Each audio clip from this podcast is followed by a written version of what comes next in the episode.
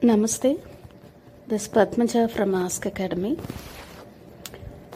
Last Sunday, we have started our new academic year. So, as a teacher with over two decades' experience, I never label any of my students.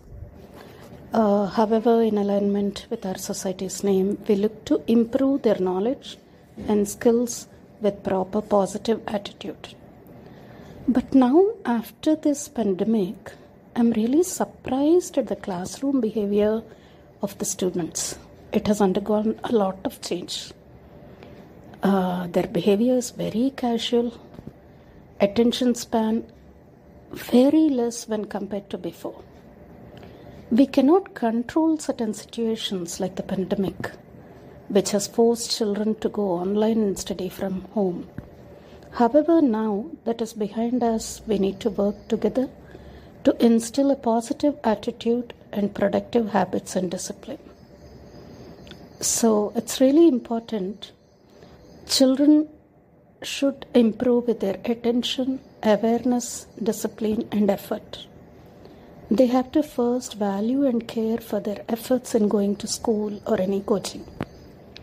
Generally, class 6 and 7 I, I only handle them uh, to instill certain, uh, you know, positive discipline.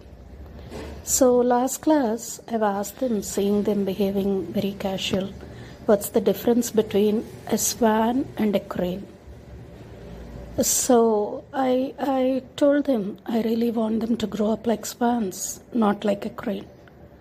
So we request parents to join hands in working with us to enforce proper discipline and guide student behavior in a positive direction. Completing syllabus, uh, coaching them and improving their performance automatically follows. So let's not get our children to become victimized by the change of last two years. Let's help them to emerge victorious from this challenge. They don't have so many lives like school life, uh, you know, home life or academy life, play life, online life.